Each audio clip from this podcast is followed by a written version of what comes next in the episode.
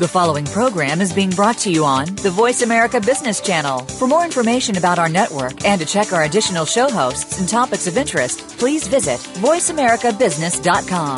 The Voice America Talk Radio Network is the worldwide leader in live Internet talk radio. Visit VoiceAmerica.com. The views and ideas expressed on the following program are strictly those of the host or guests and do not necessarily reflect the views and ideas held by the Voice America Talk Radio Network, its staff, and management.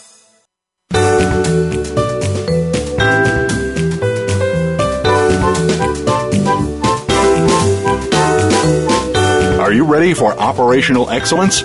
Welcome to the Visual Workplace, work that makes sense, where your host and visual workplace expert, Dr. Gwendolyn Galsworth, shares powerful visual principles and practices to optimize your operations and make them safer, faster, better, and far less costly. The Visual Workplace. You can't get to excellence without it. Now, here's Dr. Gwendolyn Galsworth. Hi. Hi, everyone. Hi, this is Gwendolyn, and I'm back. I'm back home. I'm in Portland, Oregon. I'm back home in the United States. I'm really, really tired. I got in about 36 hours ago, but I'm really happy to be here. And the weather here in beautiful Portland, Oregon is blue skies, green trees, soft breezes, sunshine. And it was that way in England as well. I had some wonderful days. I did some hiking in the um, what's called the lakes, my favorite place in the world and uh, and I got really tired, but I got some sleep, and I'm back. And I have what I hope is going to be an exciting show for you today. One of the things I like to do is when I come back from a travel uh, to kind of put together what I learned there. You know, what what kinds of things that I see strengthened in terms of people doing things what I consider to be the right the right way, or at least uh, an exciting new way and what kinds of things were strengthened in terms of I've become uh, more convinced about the things I already believe in. So it was a good trip from that point of view, and today's show is called Rumination. Rumination Spokes of a Wheel. And uh, I have just a few things to say. Oh, I, you know, I forgot to say, excuse me, welcome to the visual workplace. Welcome to the Visual Workplace, our weekly radio show. This is Gwendolyn Galsworth, and I am your host. This show is about letting the workplace speak. My goodness, I've been too long away. The Visual Workplace is about embedding performance into the landscape of work. It isn't just showing performance, listing performance, counting performance it is about embedding performance, embedding what is supposed to happen so that it does happen. And we embed that through visual devices or systems of devices, which we call visual systems, visual mini systems. We do it intentionally. We design our environment so that it speaks to us, and it speaks to us in a voice that we recognize, a voice that tells us the things that tells us the things that we need to know or shares the things that we need to tell others. So, if you are acquainted with any of my books or any of my methodologies, at the center of it is this idea of what do I need to know? What do I need to share? And because of the I in that, what do I need to know? I call this an I driven methodology. And that's really the heart of the information coming out that is uh, that populates the environment as visual devices. It is an actual need to know what I don't know right now in order to do my work, and a need to share what others need to know that I know that I need to share in order for them to do their work, do their work more safely, more completely, with greater joy, whatever it is, to take the struggle out take the struggle out for me, take the struggle out for you. So, welcome to the Visual Workplace. That's what this show is about. We are in our 90th show today. Our 90th show. We're not at 100, but we're getting pretty close. Our 90th show. We have, as I might have told you, about 70,000 people listening every month. That's been going on for over a year now, and I'm very, very pleased about that because for me, the Visual Workplace is the greatest thing since hot bread with butter melting on it. I think that it uh, it has, it is um, a joy. It is a joy. It's a joy for me to work in it and to learn more about it by doing it and by teaching others and to watch it spread. So, welcome. I will, uh, so I'm back in from England and I go back again the second week in July. I'll just make a few announcements now. I'm going to be uh, conducting a leadership workshop at the University of Buckingham at the Lean Conference that's under the leadership of John Bicheno, who is a, a one of the th- uh, thought leaders in the, in England. Uh, he and uh, a colleague of his wrote a book called the Lean Toolbox, which you can get on Amazon, and he's invited me to uh, do a session, and also, I will also be presenting during the conference proper. I look forward to it. Um, the thing about the English um, audience and participants and workforce, and it really is quite remarkably um, different, is that people have a real appreciation of thinking and of thinking more completely and it shows in our conversations, it shows in the depth of the work that we're able to do together. It is quite a special national characteristic.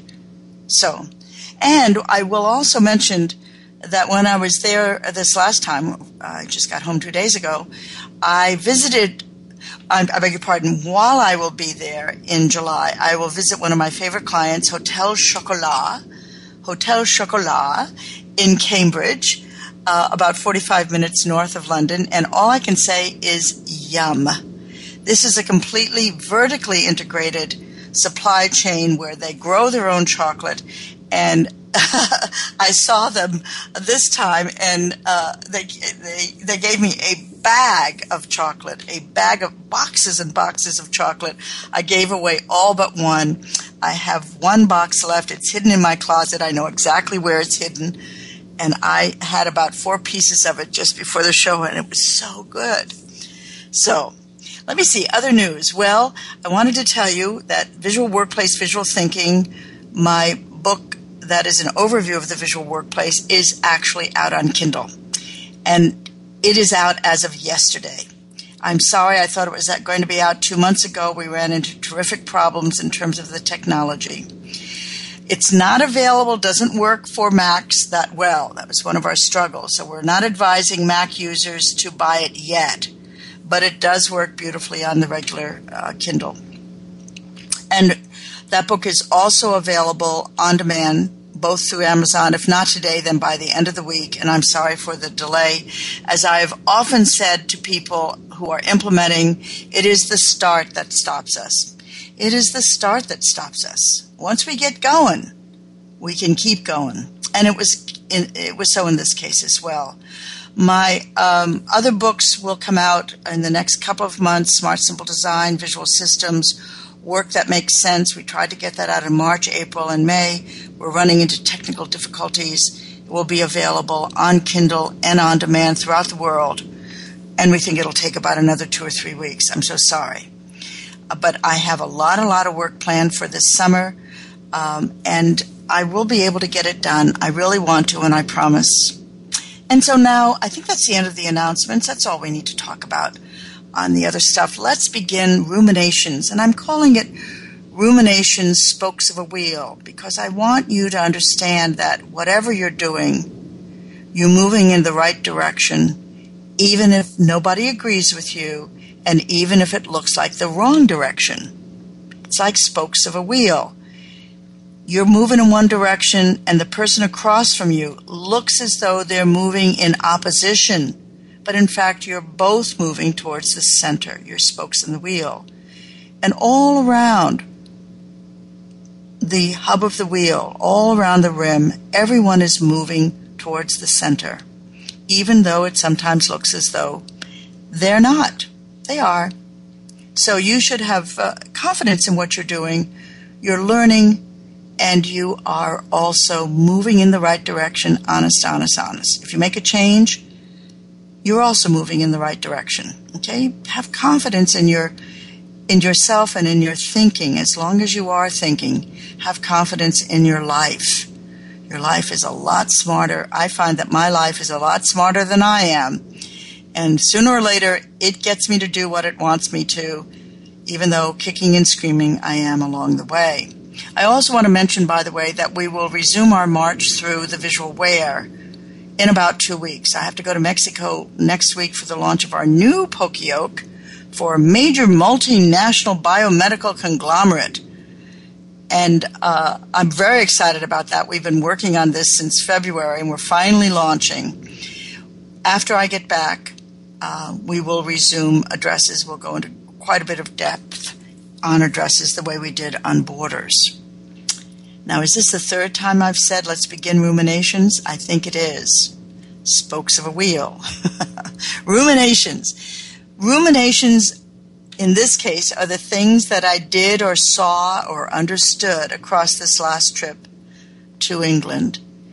And it wasn't because it was England, it's because, you may, may have noticed this as well, when we travel, we kind of get a dose, a new dose of things. We get a new take on things. We get away from the pressures of running our normal daily life, whether or not it's family or business. That kind of falls away. And we get to do the trip. And we know that when we leave our normal patterns, that they get a, our normal pattern loosens up in us because of the traveling and we get to kind of see things with, if you want to say, fresh eyes or new eyes, with more vitality. And since I always, always am involved in manufacturing, continuous improvement, visuality in the workplace, I got to see some things I already knew and I got amplified in it or shocked. Okay? I got to meet a lot of people, a lot of new people. I admire both sets I'm beginning to admire the new people. I'm admiring the old, the people I know already even more. I'm admiring you. What you are doing is important. Please keep doing it. So ruminations have to do with the fact that I see people in their sincerity face their dreams in the context of the day to day challenges of whatever stands in their way.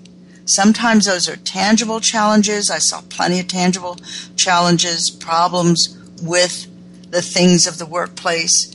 And sometimes the barriers are in thinking, the barriers are in the mindset. And other times, the barriers are, well, you just don't know. You don't know what they are. You just know you're stopped. So I want to talk today about some of those stronger experiences that I experienced over the last two weeks with not enough sleep. Some of them were really excellent encounters. I've divided up our conversation into four themes. They're connected because they happened within the same time frame. That's why I call them ruminations. They're like it's like a cow that ruminates. Cows ruminate what they what they have chewed and they rechew what they've already eaten. They partly swallow it, they bring it up, they rechew it, they pull up the cud again, and they give it a final chew before letting it fall into their belly and onward. And that's sort of the way it is for me. I get a chance when I come back to review or rechew these experiences and get a little bit more nourishment out of them and kind of put them in their place before they and before I move on. So the four things are number one, LCD versus hands on displays. I've got a lot to say about that, including metrics. Number two, CI specialists. Number three, I'm going to call the elephant in the room, which is time. And number four spokes in the wheel. So uh, we're going into our first break in just a second. And when we come back, we will begin with this whole notion, whole group of people that I uh, I met, um, I beg your pardon, we're going to begin with this first theme, which is LCD displays versus hands on displays. Big controversy about that. So much time spent on that. So I will be right back and we'll pick up from there. Thanks.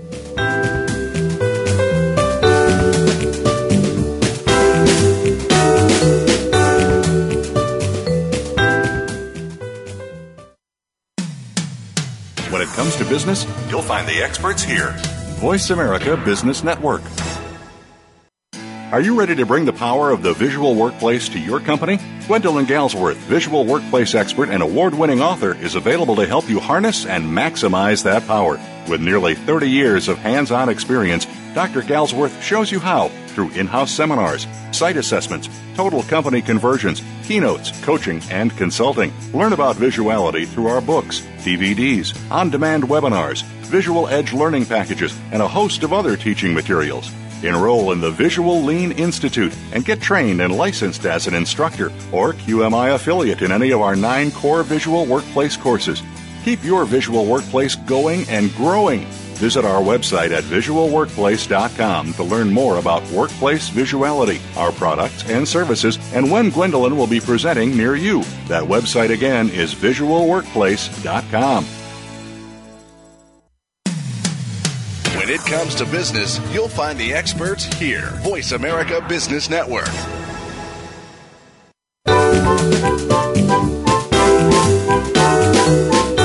Listening to The Visual Workplace Work That Makes Sense with Dr. Gwendolyn Galsworth.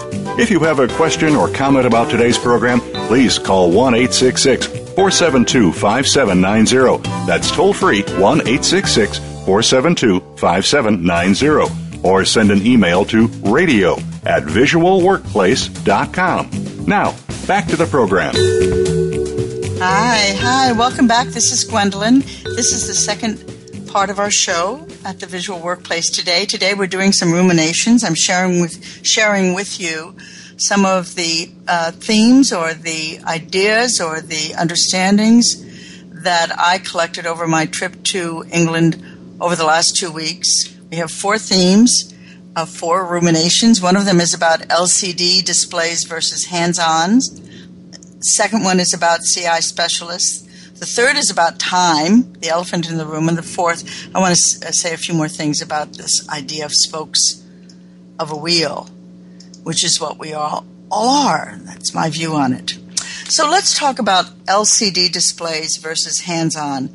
People get very, very excited about the big LCD display that is sitting on the production floor, or maybe it's uh, in your um, offices, fine, showing you your sales figures versus your quotes versus your uh, latest campaigns, etc., maybe your collectibles even as well.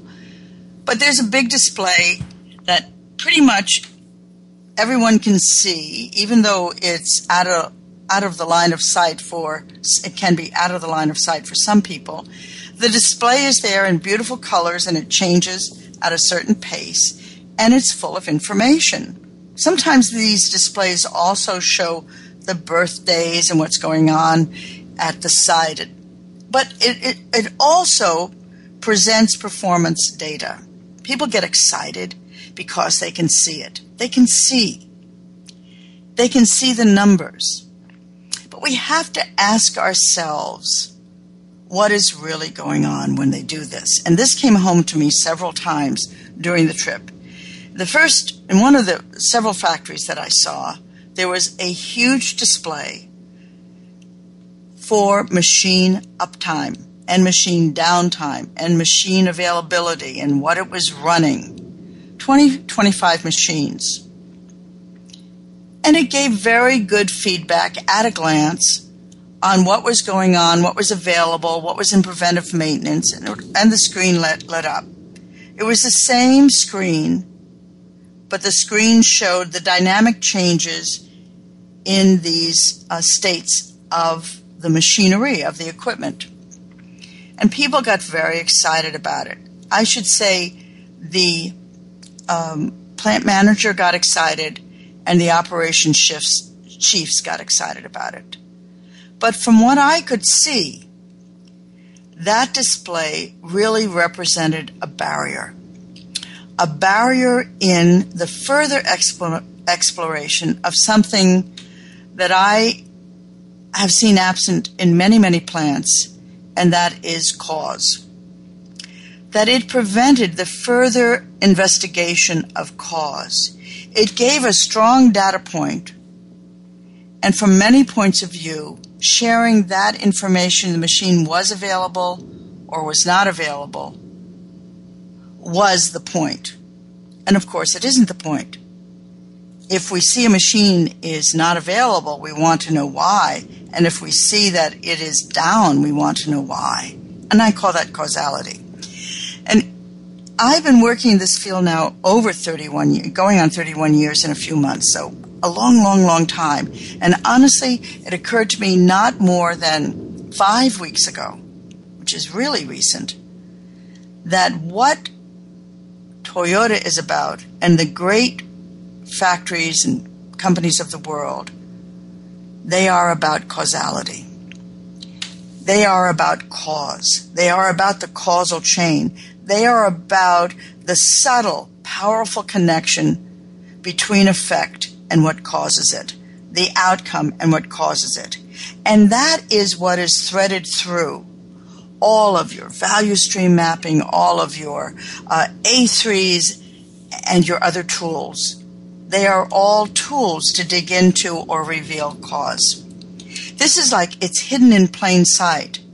And when I saw the LCD boards, and I saw three, four of them while I was away, it hit me again and again that in a way, these boards mask causality. They don't lead us to causality, they replace our interest in causality. The plant, in a way, these plants, in a way, come to depend on the board for direction. And because it's two dimensional, in fact, and not embedded, it can't give direction. I mean, think about your GPS and that very smart lady who lives inside. She knows everything. And listening to her, you can get from point A to point R.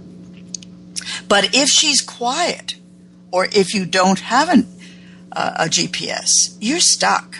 And it isn't just that you're stuck, it's that this is what I've observed in myself. I no longer think, I no longer notice milestones around the along the way.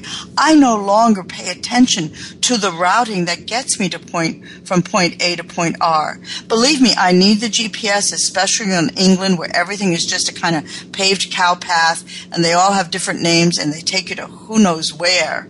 I love the GPS, but I have also noticed that my thinking stops, that I become tethered to this voice so that if I can't hear for a moment, I panic instead of being able to self orient. Limited usefulness, but more than that, what is it that it takes away? It's like the KPIs, and I'm getting on my soapbox here, but I'm becoming, I'm kind of convincing myself about this, that KPR, KPIs are really a problem. Not just that there's so many of them, but that the KPIs actually give us a sense of having information, but that we can't act upon it. We become collectors of information. KPIs are, perhaps you could think of them as lists, lists of performance. And unless we take the step of operationalizing those lists, we might as well be collecting teacups or butterflies, dead butterflies at that, because people who collect butterflies don't collect live butterflies. I've never met anyone who does. These dead butterflies, these dead bodies, as Shingo would say, the metric of what has already happened, what has already died. The body is dead, it is cold. So, you know, I'm saying this to you because it came home to me again that I'm beginning to think that KPIs constitute a step backwards in our march towards operational excellence. We got excited about them about 20 years ago, 15, 20 years ago, when they came on the scene. And one of the big marketing pieces about them was simply KPI. It was so easy to say. It was, you know, really catchy, really easy, key performance indicators. One of the systems that a multi conglomerate who attended one of my public seminars of 25,000 people across a, across a whole huge range of sites.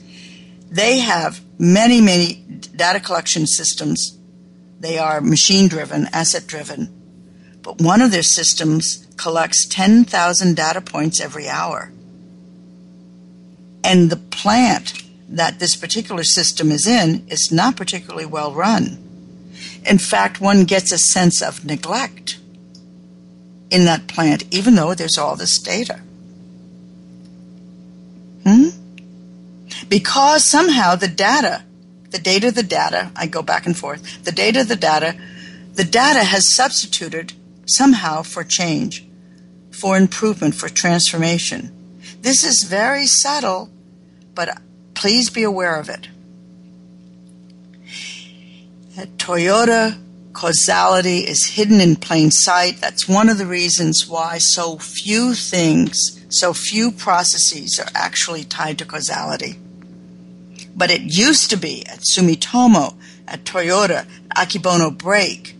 You would march down that causal chain and you would use powerful problem solving techniques that would allow you to march down that causal chain. I'm going to go into a discussion of that. I think I already did with scoreboarding about two years ago. I think I may bring that up again. So if I would say to you, if a KPI is not changing because it is your focus to change it, continue to collect it if your boss wants you to, but if he doesn't, remove it. If your boss isn't on you to collect those KPIs, remove it. If you keep a KPI, choose one of them and make it cough up its secrets because the KPI has secrets and it has to do with cause. And here's what you do. We did this several times uh, over the last two weeks, and I saw it work again and again and again. You take a KPI, which will have an incident of six things. This happened six times over the last day, over the last hour, over the last month, over the last week. And you look at that nexus between how many times and when, the two axes, and you simply ask this question What's in that dot? What's in that dot? What's in that nexus point? What's in that crossroads between frequency, and time. That is where the secrets lay. And that, I will tell you, that plan I just described with 25,000 people and one system collected 10,000 data points every hour. The CI staff, those guys were so sincere. They were prominent in the group, but they struggled for a way to make a contribution, to initiate some true deployment in the face of these LCD screens and this collection of KPIs. It was as though the KPIs were the enemy. And you know what? I'm going to encourage you to think of a KPI as the enemy. Don't tell your boss until you figure out how to make him a friend. Okay? I mean, you know, the thing is, you've got to get people's heads out of those display screens they are worse than computers because these change ju- these uh, screens just flicker. They don't really allow you, even when they allow you to enter. What do you do as a result? What do you really do? It's like a college student who watches the washer go around and around and around and around. And they'll do that for four years until they're ready to go out into the real world. So I am not a fan of LCD um, uh, displays unless they are combined with a lot of very solid problem solving standards improvement of standards going down the causal chain and that's what I have to say on this thing. And this rumination that I've had, boy, I've been cooking on this one for a number of years, and I kind of convince myself again every time I encounter it. I am not a fan I, I want to encourage you not to buy the marketing of these, but ask yourself, are they going to help us improve? Hmm? Just because you're collecting data doesn't mean you're changing data. So that's the soapbox for this section. We're going into a break now. I'll have a new soapbox as soon as you come back. See you in a minute.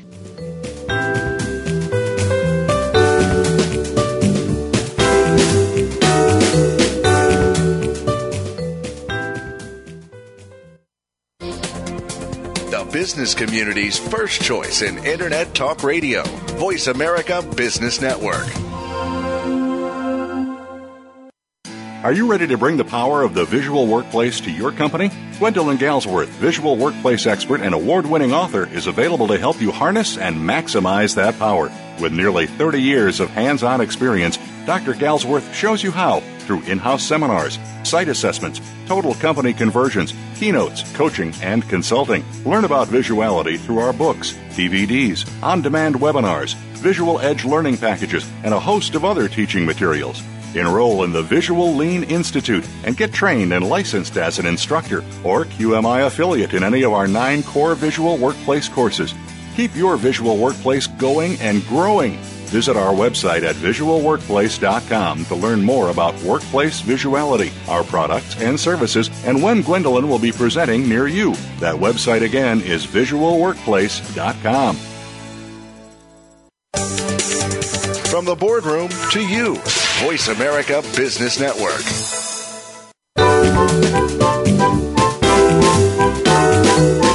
You're listening to The Visual Workplace Work That Makes Sense with Dr. Gwendolyn Galsworth. If you have a question or comment about today's program, please call 1 866 472 5790. That's toll free 1 866 472 5790. Or send an email to radio at visualworkplace.com. Now, back to the program. Hi, welcome back. Welcome back to the third segment of our show today of the Visual Workplace. This is Gwendolyn Galsworth. I am your host and I welcome you. We are talking about embedding information into the living landscape of work so that we can embed our performance.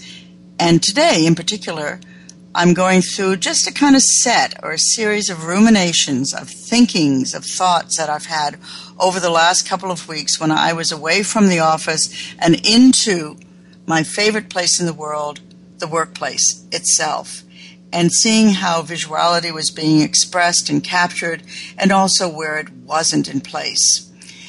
And it was very interesting, as usual. I encountered a number of very, very fine people. I mean, everyone was fine, but in particular, in in um, the factories that we went to and the sessions that we ran, there was some very good thinking, very good issues that came up.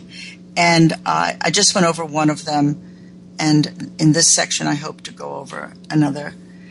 The first one was about um, the LCD display and how to use them in a way that actually promotes improvement instead of numbs it. And uh, and, and in this section, I want to talk a little bit further on our second theme, and that is the continuous improvement function or the CI specialists. I meet many of them every time. They are so impressive. You are so impressive. You know so much. You know so much, and you make a huge difference in the way that your plants work. But sometimes you're not completely satisfied with the result, and sometimes there are barriers. One of the things that I have noticed about CI specialists is that they often, mm, how can I say this? In general, CI specialists, continuous improvement people, know more than anybody else at a site and sometimes more than anybody else across the enterprise in terms of what needs to change, what direction good is in, and also how to get there. They know it. They are usually not also the leaders or the holders of the resources, so they have to work through others.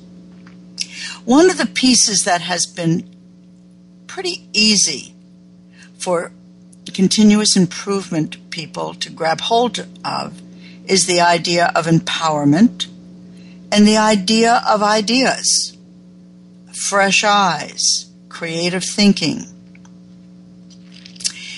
In this, CI specialists, and I'm just going to use that term to include everyone who is involved in some form of continuous improvement, whether it's focused on the machine, whether it's in the hospital, whether it has to do with assembly work, some form of improvement.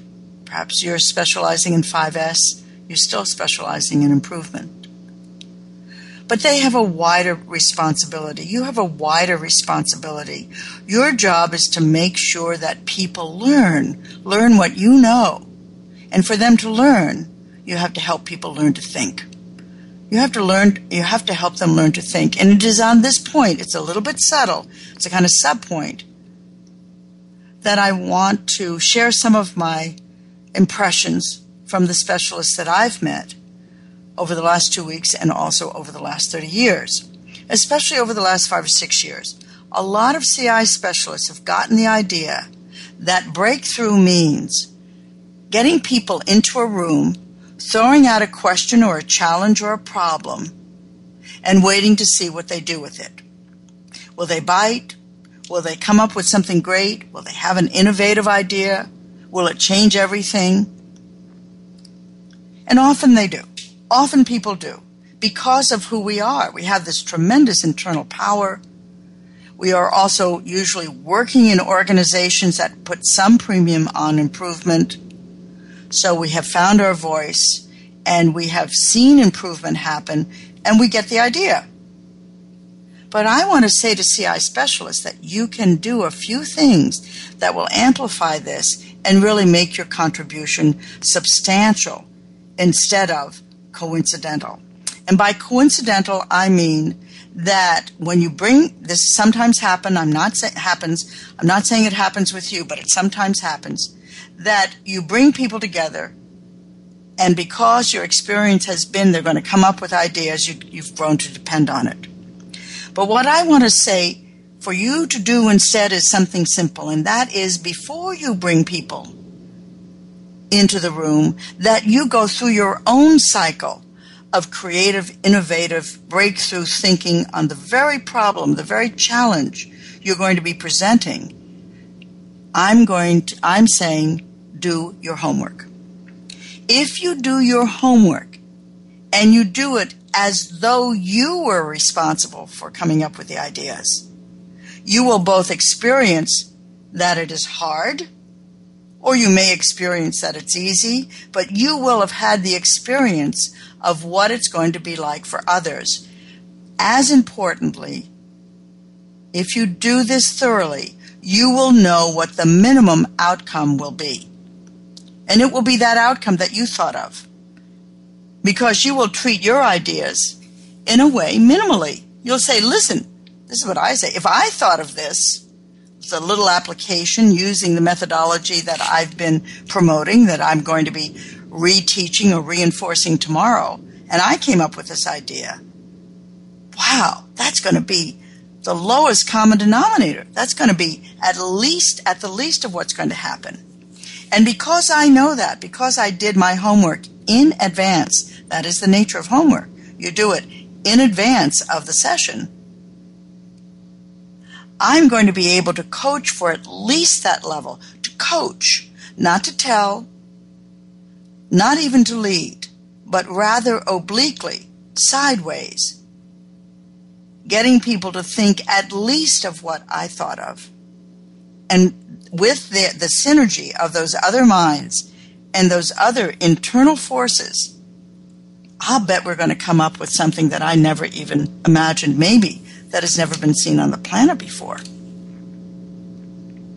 And that had brought, was brought home to me many, many times. And I realized I must have met 20, 30 people at least who had the responsibility for continuous improvement at their site. And what I was struck by, maybe by coincidence, or maybe this is the way it is, is that they hadn't thought of this before that they don't usually do their homework before a session. They know their tools, they know their outcomes, they know how to work with people, they know how to facilitate, and they depend on that profile to get them through as compared saying, What would I do if I were in this case? One never does that in order to show off or to promote your idea of what is right or what should happen that would just be slipping back into the traditional mode of telling people instead of helping them learn and helping them learn to think. You know, creating a new competency. Remember, Ohno said, Taiichi Ohno said, people don't come to Toyota to work, they come to think. And he was very proud of that achievement. Very proud that under his watch, people actually used their minds and used it in a way that dominated the workplace. Wasn't a coincidence and didn't happen every now and again, but actually was their presenting um, approach. That, that was who they were. These people had, the people were thinkers at Toyota.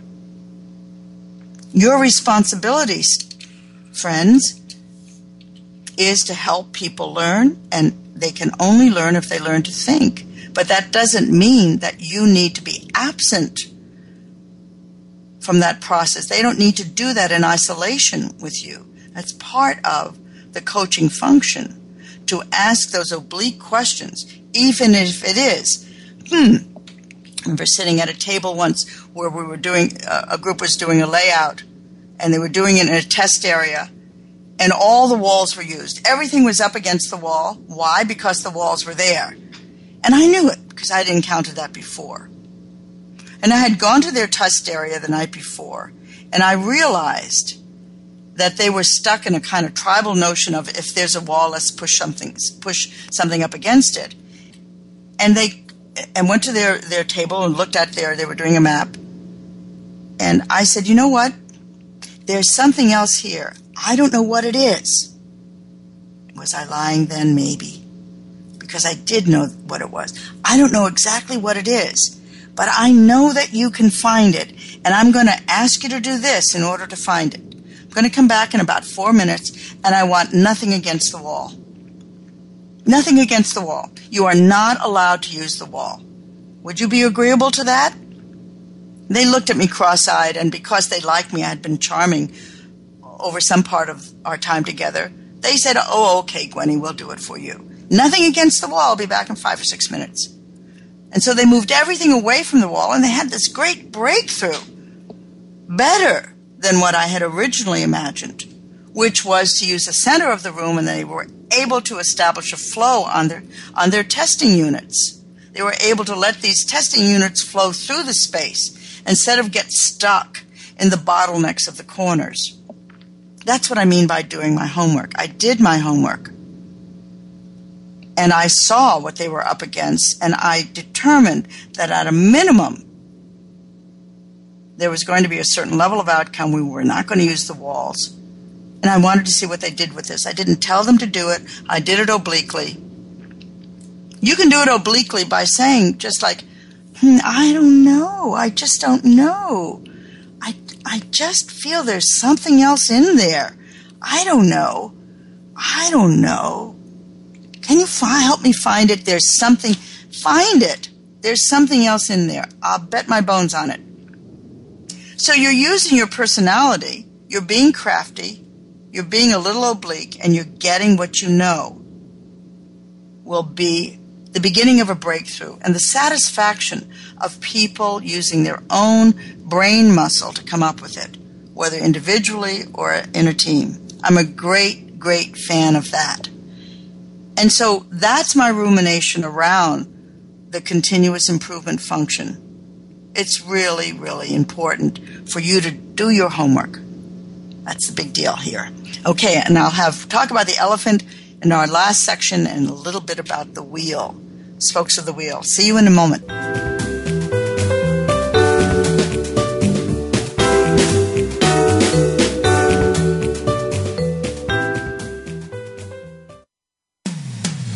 When it comes to business, you'll find the experts here. Voice America Business Network. Are you ready to bring the power of the visual workplace to your company? Gwendolyn Galsworth, visual workplace expert and award winning author, is available to help you harness and maximize that power. With nearly 30 years of hands on experience, Dr. Galsworth shows you how through in house seminars, site assessments, total company conversions, keynotes, coaching, and consulting. Learn about visuality through our books, DVDs, on demand webinars, visual edge learning packages, and a host of other teaching materials. Enroll in the Visual Lean Institute and get trained and licensed as an instructor or QMI affiliate in any of our nine core visual workplace courses. Keep your visual workplace going and growing. Visit our website at visualworkplace.com to learn more about workplace visuality, our products and services, and when Gwendolyn will be presenting near you. That website again is visualworkplace.com. From the boardroom to you, Voice America Business Network.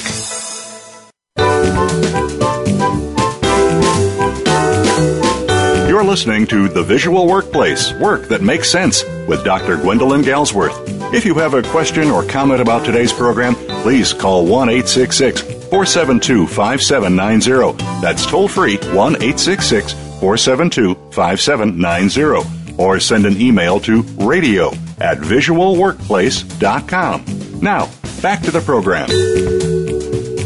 Hi, hi again. Hi, it's Gwendolyn. Welcome back to the Visual Workplace. This is our final segment for today a day on rumination, spokes of a wheel, where I'm kind of sharing some of the insights that I've had or the strengthenings that I've had related to my uh, trip to the UK, where I did a lot of teaching and a lot, a lot of site assessments. Site assessments that would, they really, you know, when you walk across a plant, you know pretty much everything about that plant. It's all there in the physicality of the plant. There might be some detail that's not immediately available, or there might be no detail available because the plant is not visual, but you know a great deal by walking across the plant. So, I was in a plant and I named this is our, th- our third thing. I was able to see an elephant in almost every cell.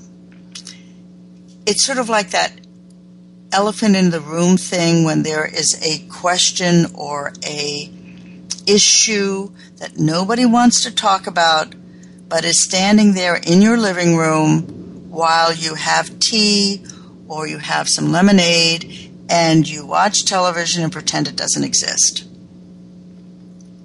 And the elephant in the room in this and in many sites that I look at is the elephant called time.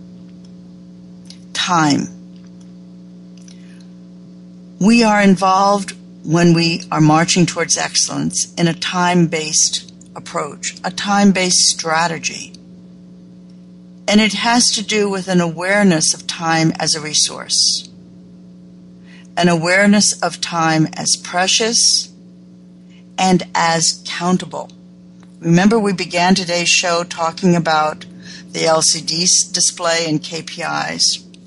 But it's really time, and we're not talking here about on time delivery.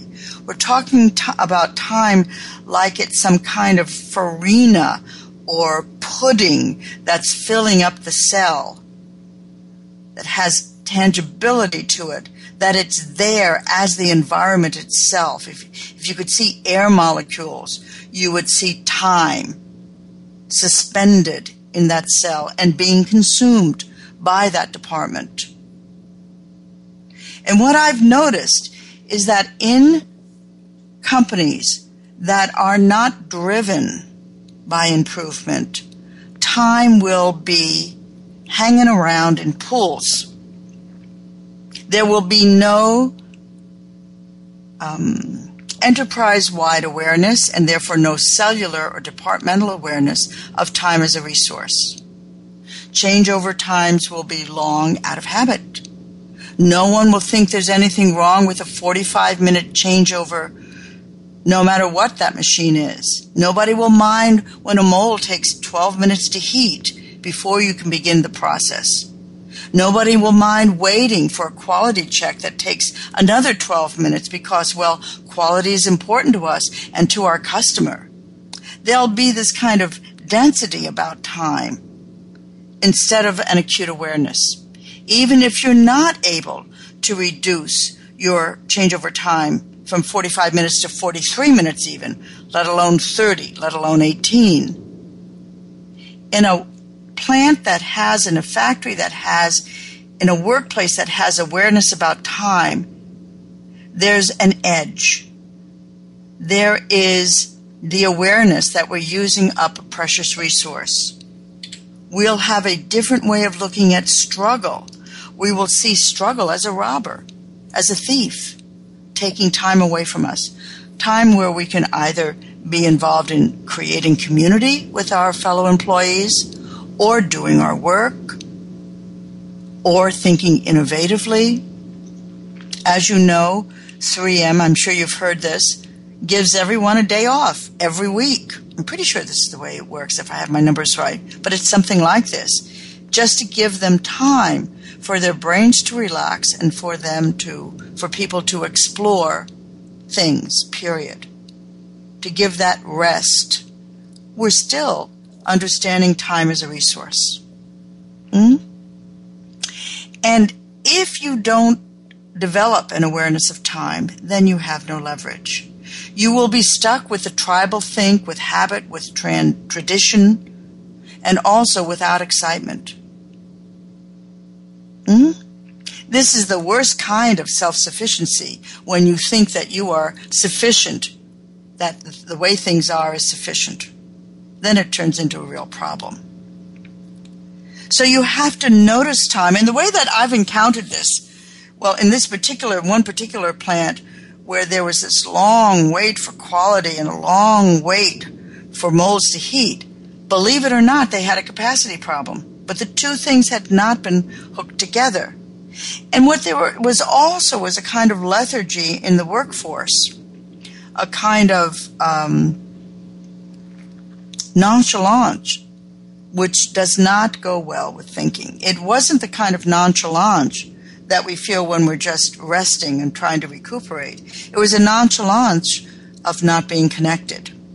And I remember when I attempted to introduce time into a wonderful trailer assembly company in Holland. All I wanted, I want you to think about this, all I wanted them to do was to put up a clock. In one particular, our experimental cell. Put, put up a clock put up just a simple battery run clock and let it be part of the work environment without much uh, uh, uh, fanfare, just to set it up there. Because I wanted us to begin to move in the direction of pull, in the direction of time as a governor, takt time. And I couldn't do that unless people were aware of time. It took four months to get that darn clock mounted. I remember I asked for it in October, didn't happen in November. In December, well, Christmas is coming. And in January, maybe I told you about this before, I called the coordinator. I used to go every quarter. And I said, Look, you son of a, and I used a really bad word. I said, You get a clock in there, or, and then I threatened him in a way that was very unattractive. This guy was very elegant. He got the clock up in place. He sent me a picture. I said, Send me a photo. You've got 24 hours. But he wrote me a little note. It was written in French. And it said, Let me see if I got it right. It said, C'est le ton que fait la musique. My accent is terrible. C'est le ton que fait la musique. It means it's the tone that makes the music. He was very upset because I had a harsh tone. And I thought, you know what? I got the clock up. That's good. We've had a breakthrough moment. so please look to see if you have introduced time and if time is not a part of the leveraged thinking of the people that you are involved with, either as a leader or as a continuous improvement specialist or as a supervisor or as the person, him or herself. You just say to your boss, hey, boss, do you mind if I bring a clock in? I want to kind of build my awareness of time. I want to get more leverage in my work. I want to work on the edge. I want things to be a little edgier here. Huh? Do you mind? I'd like to do that. Do that for yourself. And be. So I only have a minute late, Matt just told me. I mean, I only have a minute left, and I need to talk about spokes on the wheel.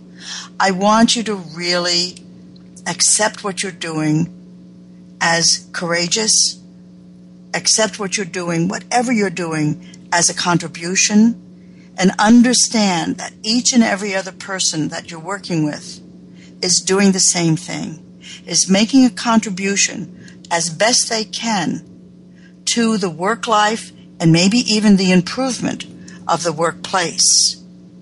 But like you, that other person is a spoke on that wheel. And like you, that other person is moving towards the same center. And in that center is increased profitability, is increased stability, is continuous improvement, because that is the compelling center. And it is also a, a, a movement towards personal contribution. Maybe not as great as yours, or maybe greater than yours right now. But the center of that wheel is unity. And it is that unity that allows us to be on the same path, even though we may seem to be coming at it from opposite directions.